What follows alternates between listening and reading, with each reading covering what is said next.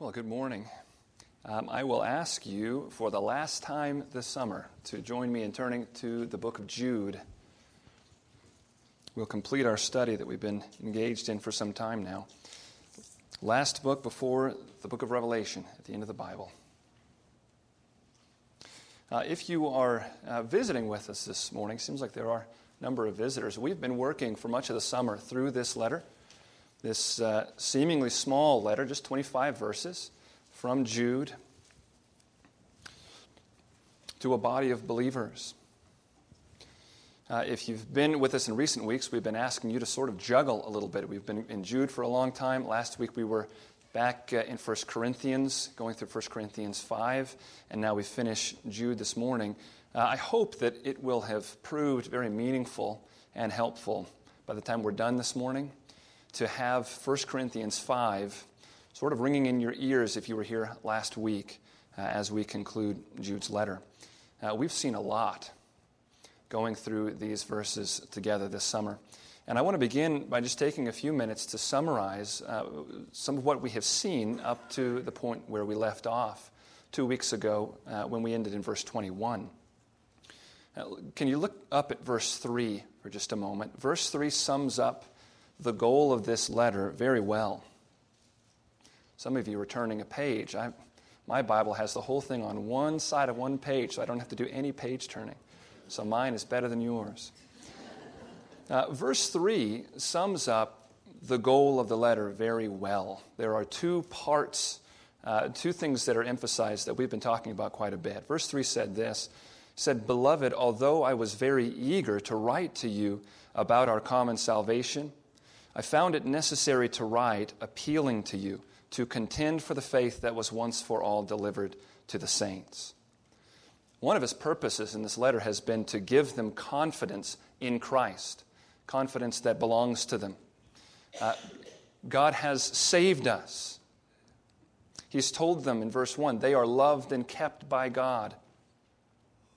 Verse 3, he is writing to them about and within a common salvation. And it's important to him that they know that. He was eager to share that with them. But in verse 3 as well, we hear this, this uh, sense of urgency as he is telling them do not celebrate early. Yours is the victory in Christ. You are kept. You will be kept. We'll see that again this morning. But do not celebrate early. So he tells them there, I appeal to you to contend earnestly for the faith and what followed that, from verse 4 all the way through verse 16, I mean, the bulk of this letter, was a very frank picture being painted about their circumstances that they're in. We found that these believers are living in the midst of some very dangerous men in their congregation. Dangerous because of their influence toward ungodliness. How many times have we seen the word ungodly or some form of it come up in this, in this letter? They're influencing those around them toward ungodliness, and that's taken two fundamental forms. First, it has manifested in a sensual, rebellious living that they're putting on display and leading others to join into as well. Verse 4 says that they pervert the grace of our God into sensuality. They actually take the notion of a gracious God and use it to teach that we should live in sensuality. Verse 8 says that they defile the flesh. So, what this ungodliness is manifested in this sort of perverse, sensual living. It's also manifested fundamentally by teaching and living in a way that leads people away from the authority of the Word of God once for all delivered to the saints. This notion of authority is a constant refrain. Verse 8, they reject authority. Verse 11, they perish in Korah's rebellion, which was a, a an explicit Old Testament attempt to throw off authority that God had placed over the people of Israel. We saw in verse 16 that by their living, these people show a distrust and a contention against Christ as the Lord of our life's path. They think of their life and everything that's come to them as fate or as coming to them at the hand of a God that cannot be trusted, that is not good. They will not lovingly, peacefully submit themselves to Christ as the Lord of their lives' path. All of these warnings about ungodliness are within that don't celebrate early uh, category. Now, he is not going to end this letter in, a, in the don't celebrate early category. He is going to get back to the confidence in Christ focus, and that's where we will end this morning when we get to the doxology. But before he does that, he turns the urgency of these Christians he's writing to, that he cares about so much, he turns the urgency onto themselves. And we saw in verse 17, he says, But you, beloved, and now gives a series of commands, the first commands he's given in this letter. But you, beloved, he says, verse 17, you must remember the words, the predictions of the apostles. Verse 21, you must keep yourselves in the love of God. These are the commands we've begun to see. This morning we come to verse 22, and we're going to hear Jude complete these commands. He has directed our emphasis so far toward the apostolic witness, we just saw, verse 17, toward our own sanctification, in verses 20 and 21. And today, the third direction that he fixes our attention is to combating these ungodly influences that are existing within the church. He turns their attention outward to their brothers and sisters. What I'd like us to do in beginning is read, uh, for the sake of time, would, I'd just like us to read verses 16 through 25. Um, our focus this morning is on verses 22 through 25. So find verse 16, turn that page back to find verse 16. Uh, if you are able, would you please stand with me for the reading of God's Word?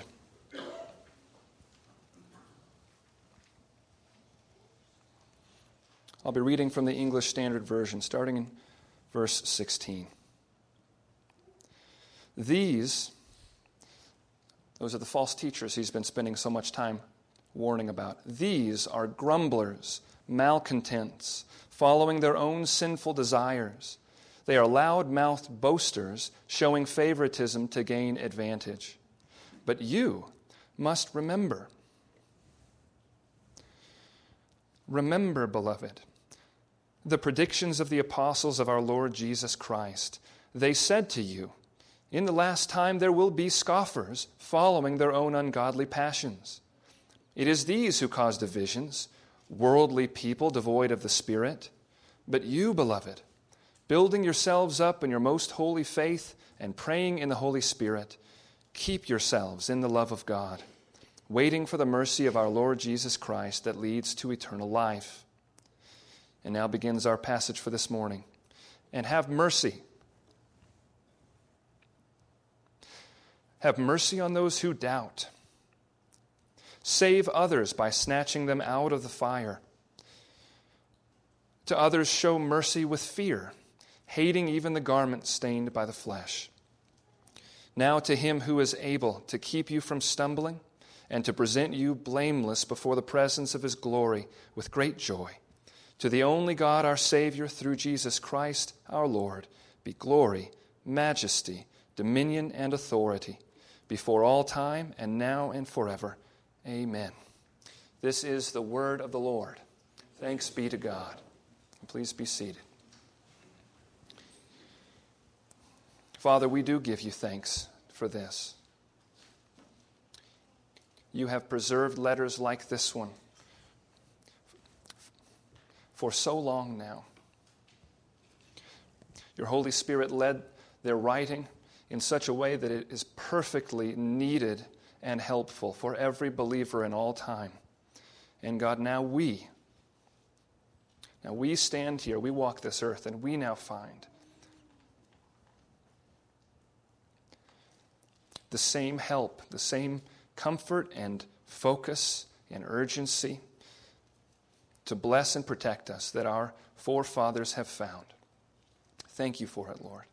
We pray as we do always depending on your, on your mercy, on your spirit to enliven us, to give us uh, joy and hunger for your word. We pray for that this morning. We thank you, Lord, for the gift of the day, and we ask all of these things in Jesus' name. Amen. Well, let's, let's set the stage for the morning for what we're going to do. We really have uh, in verses 22 through 25, two separate matters before us. There's the matter of verses 22 and 23. You see the three distinctions there. What are these three distinctions that he's making as he's sending them out toward one another?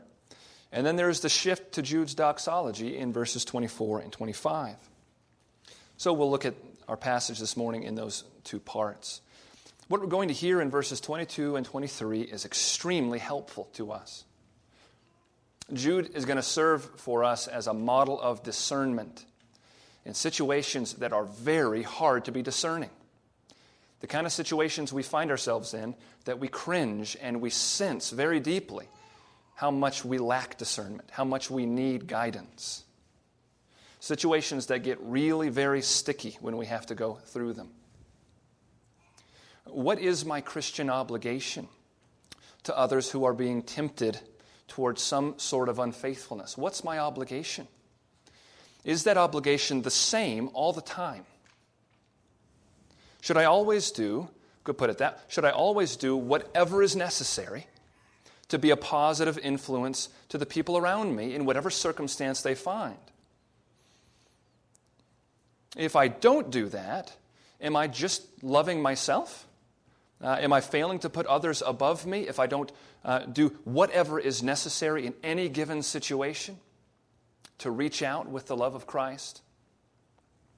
If I am to do that, are there any qualifications that I should be aware of? Any, anything circumstantial? These are very hard questions to struggle through when we're in the midst of these situations. And then in steps Jude, and he says, Here is some discernment for you. This is what verses 22 and 23 are for us. What we find is that Jude gives three commands here. And the commands and the situations that he's talking about have some things in common. Um, they also have distinctions. The distinctions are where the emphasis is. But we should notice some things that they have in common with each other. Let me reread verses 22 and 23 quickly so we can have them uh, at the forefront. Remember what he has said here. He says, And have mercy on those who doubt, save others by snatching them out of the fire. To others, show mercy with fear, hating even the garment stained by the flesh. Now, what do these three have in common? Well, notice that all three of these are directed toward their brothers and sisters in their church family. It seems clear that this is, these commands are being given in light of the very dangerous situation that he's warning them about. In, in, in the face of these dangers and temptations that some are succumbing to, faithful believers are to go out. Uh, so these commands are all directed toward those in their sphere, their brothers and sisters here. And all of the commands have the same basic end. For every one of them, it, the end is the same seek to undo the damage that lies and perverse doctrine have started to cause. Be outward focused. Be urgent in your showing love, being an instrument of God's love to those around you.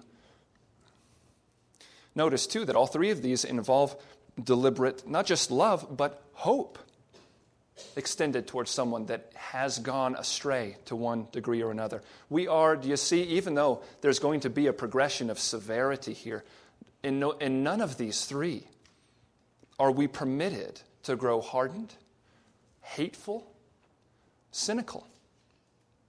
All three scenarios are a command to go in one way or another. There are actually only two actions that are prescribed here. The first and third scenario, I read it from the ESV, and it changes them a bit. It, the first says act mercifully, and the third says um, show mercy. It is exactly the same words, there is no difference at all. So, what we're being commanded toward here in these situations are acting mercifully towards someone else, or the second scenario, it actually says save, be an instrument of rescue. These are the two actions that we're being pushed toward in these commands. Now, that's what they all have in common. But the significant thing about the three is the distinctions between them. This is a list of three situations, and the list goes in, I couldn't decide whether to say descending order or ascending order. It goes, it, it, it develops in the severity of the situation. Do you understand? So it really is a downward spiral, but the severity is ratcheting up. So you can pick if you want to think of this as ascending or descending. but they are going in order. You have some in verse 22, it says, who are doubting or wavering. There are some at the first of verse 23 who have fallen into the fire and need to be snatched out of it. They've not been consumed by the fire, but they need to be snatched out of it. And then you have others at the end of 23 who have gone and become defiled themselves by the sin of the false teachers. Let's look at each of these. The first is described by this word doubting or wavering. So he says, Have mercy on those who are doubting. This is a word that speaks of the experience that we know of, of inner turmoil. This person is wrestling in their mind, in their heart, maybe with confusion, maybe with temptation because of something attractive in what's being offered and the arguments that are being made. We've seen these false teachers not just uh, attract with their alternate lifestyle, but give theological reasons why it's okay, why it's even something to be celebrated. And something in this is causing some to waver in their mind. Their faith, or we could say maybe um, their faithfulness, is wavering. And this is doubt that's stemming from being offered. Really, we could say it quite simply the doubt is coming from false ideas being offered to them about the gospel, about matters that we now know by certain names, certain doctrinal names. That these things are clear as day in the descriptions of, of the false teacher's teaching. They're being challenged on matters that we would call today justification by faith alone. What's that really mean and what does it look like? Um, our doctrine of sanctification. What does the Bible tell us about what God is doing in us in transforming a people to Himself.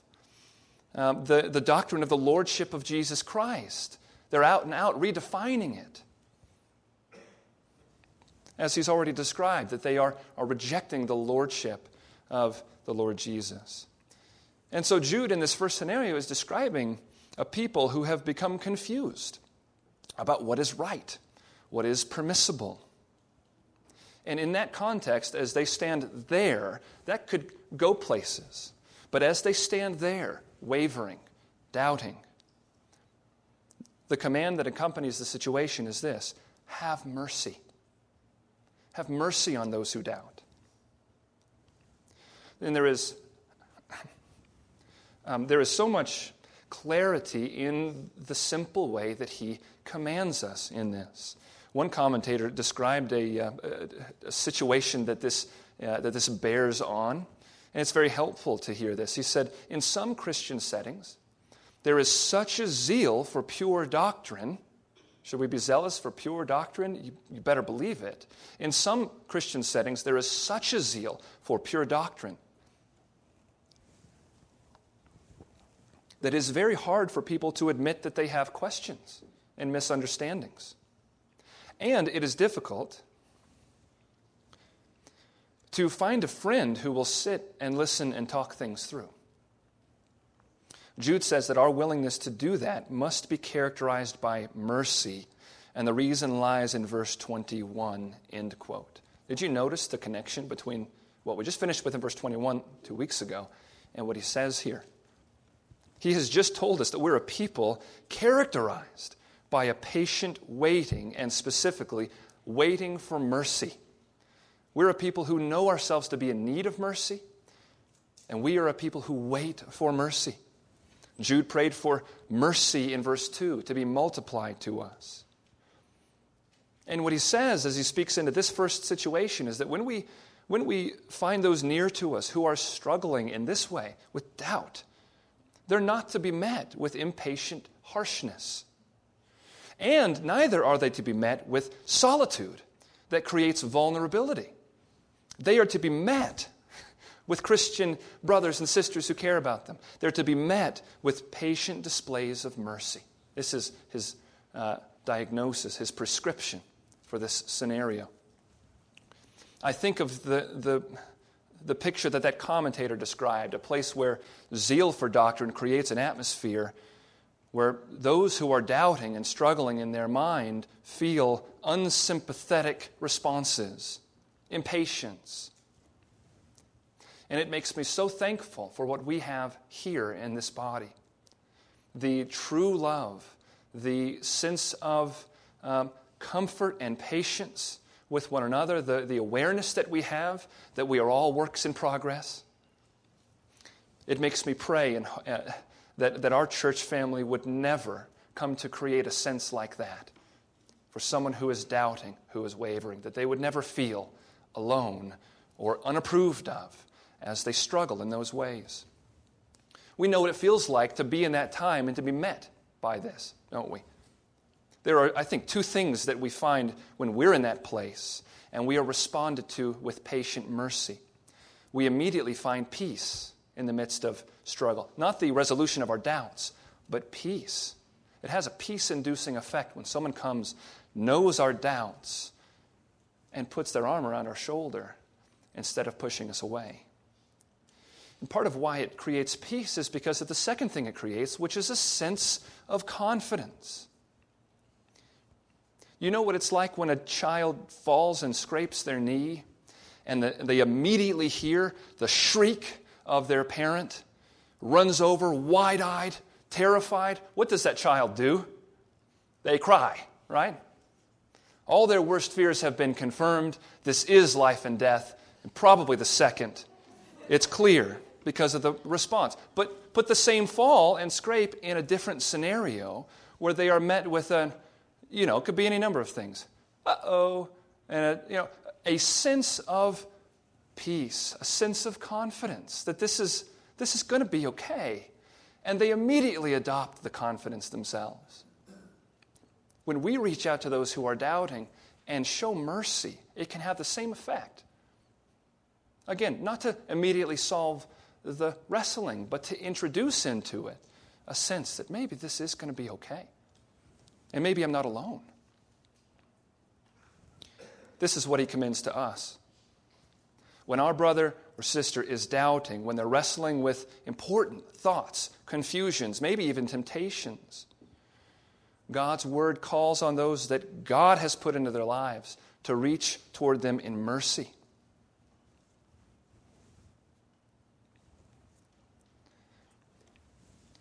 And as we hear God give that diagnosis and that prescription to us, can't we sense the heart of our loving, patient, merciful Father?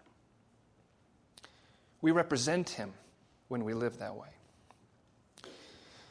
But notice how the urgency is ratcheted up immediately as we come out of 22 and come into verse 23. He said, Have mercy on those who doubt. Now, verse 23 Save others, snatching them out of the fire. This is not the same situation anymore, is it? We've gone from have mercy to save. Using that word conveys that there's a, this is a dangerous situation that we're in here. Right? Think of what's changed in moving from situation number one to number two.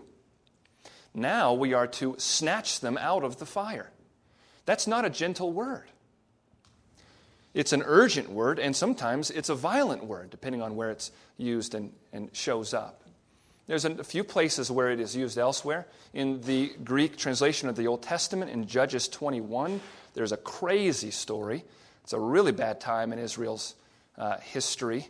And the tribe of Benjamin has just about been wiped out by war. They're in danger of actually going extinct. And so the great plan they come up with in that chapter is to go over to the city of Shiloh, where they're about to have a big festival. And when their ladies run out to participate in the dance, they're going to go out there and grab themselves a wife so that they can repopulate their, uh, their tribe. And it uses this word. Their plan is to, it says, snatch each man his wife. Right? That's not going to be gentle, it's going to be quick. The men are all there, so you got to get out of there quick. This is an urgent and a violent uh, move. And this is what we're to do with those that we love when they find themselves in this place. Sometimes what love looks like is snatching them out of fire. And in so doing, we will actually be an instrument of God's saving. Because the fire that Jude speaks of is the fire of God's judgment. That's the fire that they're in danger of and the fire that they're to be snatched out of. Judgment is spoken of in terms of fire throughout the Bible, Old and New. He already mentioned it in verse 7 of his letter here. And in fact, what he's, most everyone believes he's directly alluding here to a story in Zechariah. Zechariah 3 2 paints a picture, it's, it's another incredible picture in the Old Testament. Uh, Zechariah the prophet receives a vision and he sees Joshua the high priest standing before God, and standing at his side is Satan. And Satan stands there to accuse him before the Father. And in chapter 3, verse 2, God speaks. It says, The Lord said to Satan, The Lord rebuke you, O Satan. The Lord who has chosen Jerusalem rebuke you. Is this not a brand plucked from the fire? And don't make the mistake I've made for much of my life when you hear that. Brand plucked from the fire. This is not a branding horses kind of thing. That word is a, is a type of stick. It's a stick. He's a stick that was in the fire to be consumed, and God has chosen to pluck him out of the fire before he is consumed. And that's the person that's being described here in verse 23. This person has not yet been set aflame by the fire, but is in a position where they are primed for the fire. And let's be reminded here for a moment that both Jude and 2 Peter, as they speak about these situations, emphasize that the way the false teachers have led some to this point is by leading them, it says, Peter sums it up in 2 Peter 2.10 uh, in this way, that they indulge in the lust of defiling passion and despise authority. We've seen that a number of times this summer. Those people who need rescuing are not simply wavering in mind, now. Their wavering means they're very near to actually falling into the impurity themselves. They've, been, they've begun to embrace ideas and lifestyles that prime them for the judgment of the holy God. And in this situation, Jude says, snatch them out of the fire. Now, we're faced here with an inevitable truth that we don't like.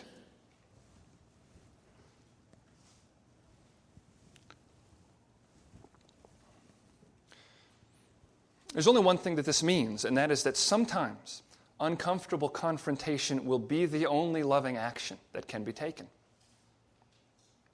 That's what this means. And the problem is that most of us hate confrontation. We, we hate it. So, what can we say about it before we move as fast as we can away from the statement of confrontation and go into the third situation? What should we say about this? It is okay. If I'm someone who has never engaged in any confrontational rebuke in my life, that is okay. If nobody in my inner circle has ever walked themselves into a dangerous spiritual place. But if people have in fact walked to those places, and they're people that God has put into my life, if they've walked themselves into dangerous spiritual places, and I have never engaged in any confrontational rebuke in my life, there is only one thing that that means.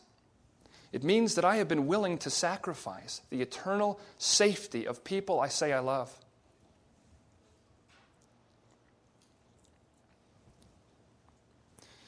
In exchange for my personal comfort and the approval of man. And there's a shorter way to say what that means it means that I am a coward. I'm a coward. That's a biblical term. It's not an insult. It's a word, thankfully, that still accompanies for us in our society today a feeling of great shame. It's a shame to be a coward. And listen, it should be. It should be a shame. God commands us to be willing to be bold for his sake. And do you remember that Revelation 21 8, where, which lists those who stand condemned before God, it begins its list with the cowardly. This is no small matter. May God grant for us a love for others that is greater than our love for personal comfort and approval. The end of verse 23, see, we're done with that now. So, the end of verse 23 moves us into a third group of people. And here, whereas the, in, in, for the first two groups, he emphasized something true about the ones in danger. This time, the distinction he's highlighting uh, is about the different posture that we should approach them in. He has said, Have mercy on those who are doubting, save others by snatching them out of the fire. Now he says, To others, show mercy with fear, hating even the garment stained by the flesh. That does make clear that they have defiled themselves. There is a garment stained by the flesh, but the focus and the distinction here is on the different approach to them. Now, recognizing as we have the downward descent that's happening with these three, this might not be what we expected to hear. He said, Show mercy. In this situation, as it degenerates, we save by snatching out of the fire. What would we expect in the third scenario? Maybe jump into the fire and grab them out and roll them around. Something more extreme, right? This is, a, this is an increasingly serious situation. So, where's the increased drama here in the response? But you see, there is an increase. The sin is increased, the danger for that individual is increased. But now we have the same command given as we were given the first time have mercy. Exactly the same. But now, two qualifiers have been added to this command to show mercy. We are to exert that mercy now fearfully, with fear. And he says, as you seek to be an instrument of mercy, you must be careful to do so, hating the garment stained by the flesh. Now, we shouldn't let the qualifiers overshadow the main command. But We can see here still, as we've said, we find no permission to write someone off as hopeless as we are in their life and are seeking to show mercy to them. We are to desire to be instruments of God's mercy where it's needed. But these two qualifiers are here for a reason. And they are what sets this third scenario apart. The first is, as we've said, our mercy extending is to be done fearfully. You can even picture it kind of with a reach. I still desire to extend mercy, but what was a reach is suddenly now a posture of nervousness and caution. My posture toward them has changed. Why? Because now there is defilement involved. Now there is out and out defilement. Defilement usually emphasizes specifically the outbreaking of sexual sin, but also it's used in a more general way as an expression of simply when that happens in any sphere, when the deep treasured sins of the heart break out into the open. They pour out and they get on stuff. They get on me, they get on you if you're close enough. There has been defilement. Jude says this is what we would call a game changer. And so we are to respond to it as a different situation. We're to be afraid now. The second qualifier is what describes the source of the fear. He says, We are to show mercy with fear, hating even the garment stained by the flesh. The word garment there is not a general clothing word, it's a word that refers to the inner garment, the one worn closest to the skin. The word stained there comes out of the Hebrew, which the word in Hebrew means excrement. Okay? This is supposed to disgust. And the best picture we can use on a Sunday morning is diapers. Let's think of a baby and diapers, right? Um, there are two realities that you're exposed to when diapers become a part of your life. We are almost done with diapers being a part of our life. It's about to be a distant memory. When, when you have diapers involved in your life, you're with you're young babies and you're responsible for that, that introduces a couple of realities and risks to it. The first one is the most obvious. It is uh, now within the sphere of possibility that in, uh, by virtue of helping and being a faithful individual, you run the risk of getting defiled yourself. You, you actually literally do, right? There's a simple principle we can take from that that is part of what Jude is talking about. Close contact with sinful situations puts us at risk of defilement ourselves. It just does. If I think it doesn't, then I'm going to ignore him here, and I'm going to reach too far in, and I'm going to find out that he was right after all. And so he comes and gives us discernment and says, Look, there are these situations where you are to show mercy with fear as you hate the garment stained by the flesh.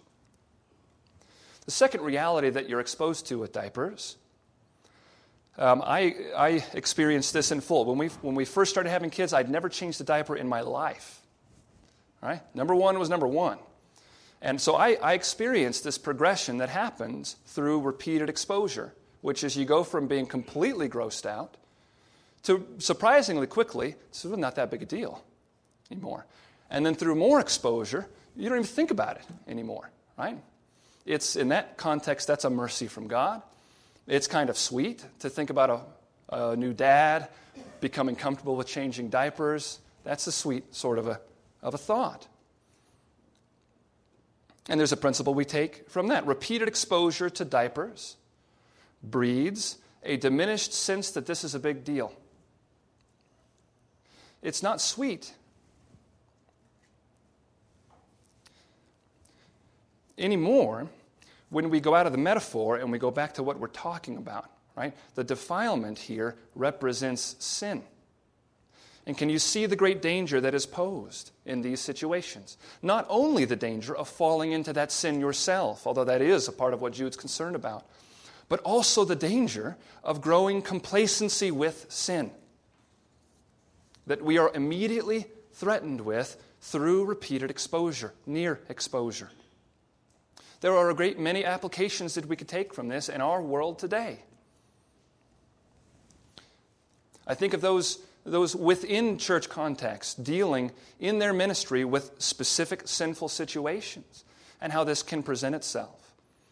I think of the ways that we are struggling uh, as a church, national and global, with the rising acceptance of homosexuality.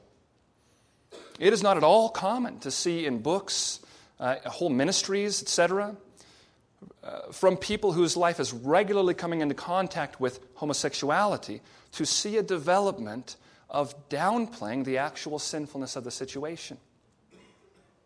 And we can easily sense how that would happen because of the way of, of, of their life experience. Now, this truth of the sin of homosexuality has faces and names with it. People that you get to know, and you sense the kindness that can be there. And, the, and it's through that close exposure, which is good. We don't hold away from sinners. We reach out and seek to love. But we must do so with wisdom. One example of this has come up in the last year, year and a half.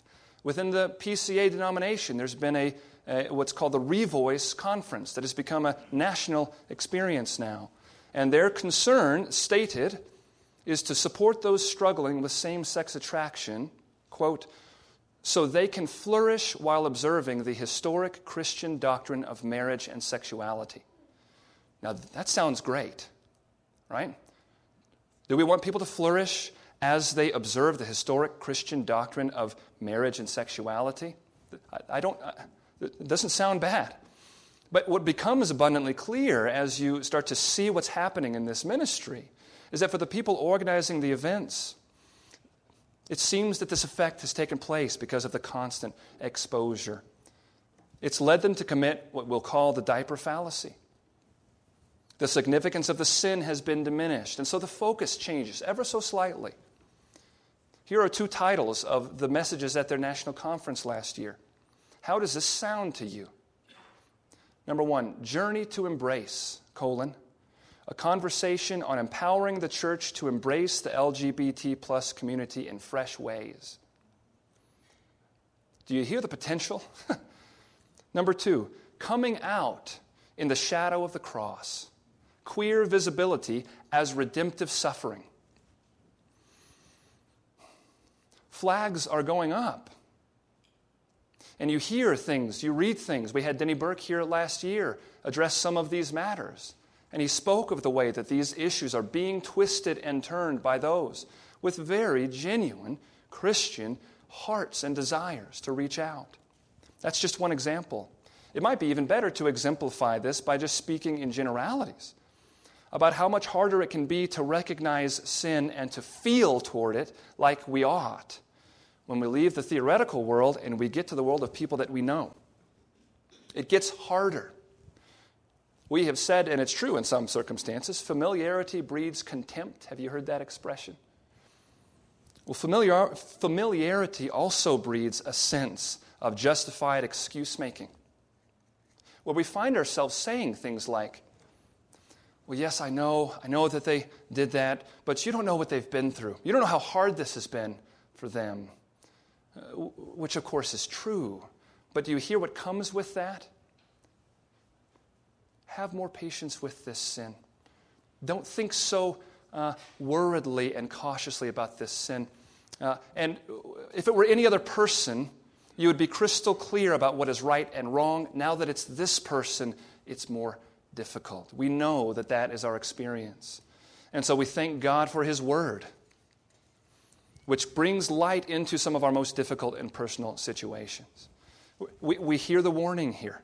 Close contact with grievous sin must be viewed fearfully, Jude says. Out of fear of defilement myself, but also out of fear of compromise and complacency.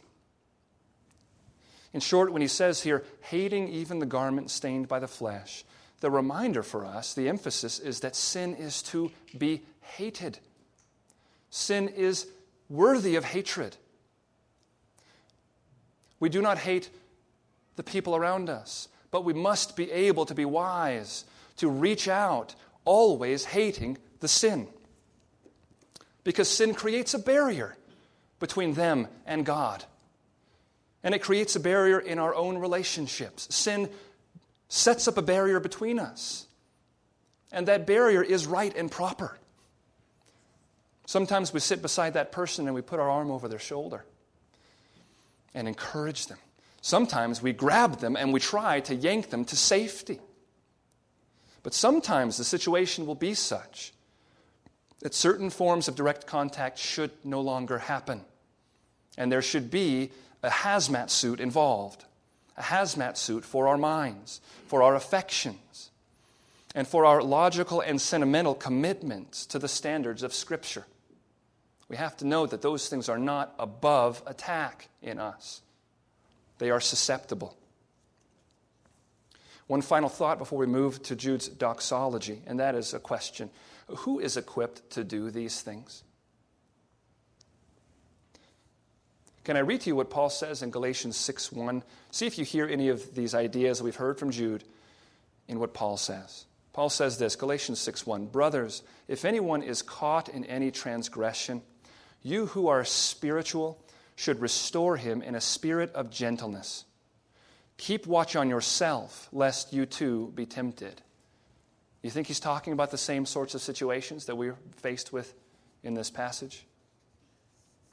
We are equipped to encourage each other, to protect each other, to suit up and go on dangerous missions for the people that we love, to the extent that we ourselves are living spirit filled lives. That's the extent to which we are equipped to do these things. And boy, do we need to hear that. That definitely creates for us a sense of urgency about our own spiritual walk. If you know that at this season in your life, if you think about how you are doing right now before the Lord, and you know that your pursuit of spiritual disciplines, your life habits have gotten lax, be reminded this morning that your sanctification before God is about more, much more than just you. Grow weak and atrophied in your walk with the Lord, and you leave the people you love with one less person that is ready to come to their aid. Turning our attention now to verse 24, let me reread verses 24 and 25. Hear this beautiful doxology. He ends the letter this way Now to him who is able to keep you from stumbling and to present you blameless before the presence of his glory with great joy. To the only God, our Savior, through Jesus Christ our Lord, be glory, majesty, dominion, and authority before all time, and now and forever. Amen. Let's focus on verse 24 first. There has been an undeniable influ- uh, uh, emphasis here in Jude on the real requirement upon us to persevere in our faith, to keep ourselves in the love of God, verse 21 said. Jude ends his letter by reminding us yet again that while that requirement is legitimate, it's not imaginary, we have obligations and requirements placed upon us. Yet, in a concurrent fashion, we live faithfully as children of God only because of the sustaining grace of our Father. That's why. That's how. And as a result of knowing that, we live confident lives. We fall and we rise again because we know that we are being led by a God who is able to keep us from stumbling. And it is His eternal plan in Christ. It is that everyone who, is, who He has chosen as vessels of mercy, it is His plan for all of them to be presented before Him on the last day, blameless. I mean, think of how He describes it here creatures of such perfect holiness that they can come into His presence and feel great joy rather than horror. That's quite an accomplishment. If He can do that for me, that's quite an accomplishment. To make it that sinners might actually stand with joy in the presence of the glory of God. Whoever can make that happen must be mighty indeed. And Paul speaks of this might in 2 Corinthians 4 6. Just what kind of power are we talking about here? He says, For God, who said, Let light shine out of darkness, has shown in our hearts to give the light of the knowledge of the glory of God in the face of Jesus Christ. Yeah, he's pretty strong. What, what power does it take?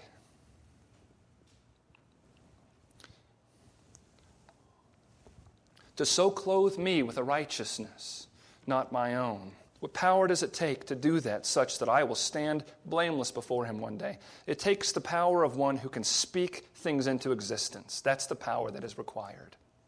But that's the power that he has worked in his children. So we get up again when we fall because that's the God that we serve. Both of these verses are beautiful. Verse 25, do I get to pick one? I, maybe not.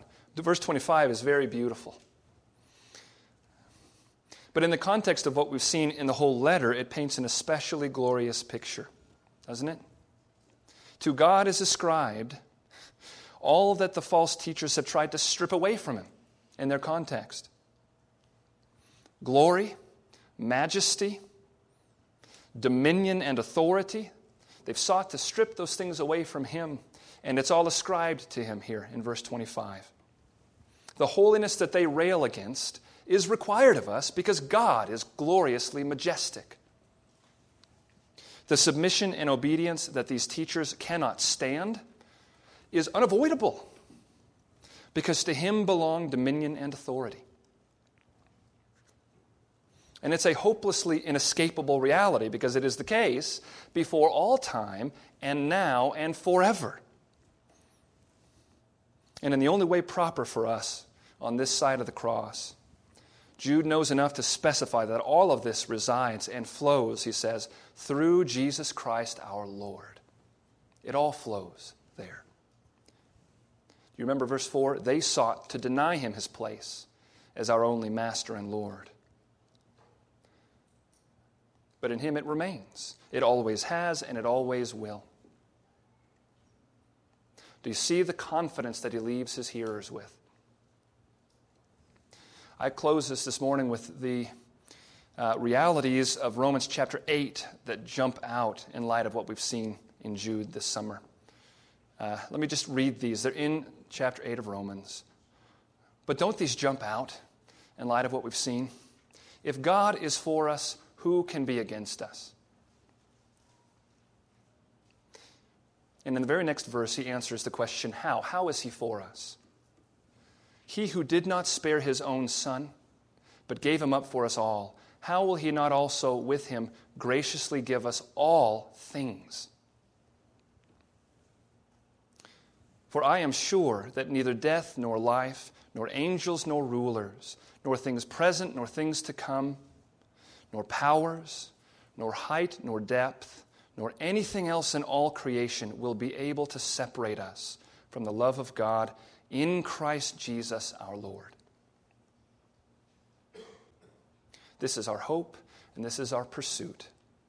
And we who pursue him by the strength of God will never, not one, be disappointed. Would you pray with me? Father, these are, these are precious truths to us. You know our frame, and you know the times that you have called for us to live. You know our weaknesses, and you know the temptations within and without. Father, we are grateful for the powerful reminders that we've seen in this letter. That we must fight to be a confident, joyful people because we only have reason to be those things. Yours is the victory. You have called us to yourself before time began, which Jude says is to say that we have been loved and kept by you and for you. We thank you for those reminders, equally as we thank you for the commands and warnings that accompany them, that we may not celebrate early. There is danger around us, and it's only by pursuing the path that you have laid for us that we can be safe. Thank you, Father, for your word that is so is such a gift to us. Help us, Lord, individually and help us corporately to be a people defined by our love and submission to your word. We pray these things, Father, in Jesus' name. Amen. Would you please stand with me for our benediction this morning? We've studied such a great benediction. There's no reason to go elsewhere. So let me uh, dismiss you with verses 24 and 25. Now, to him who is able to keep you from stumbling and to present you blameless before the presence of his glory with great joy, to the only God, our Savior, through Jesus Christ our Lord, be glory, majesty, dominion, and authority before all time, and now and forever. Amen. We are dismissed.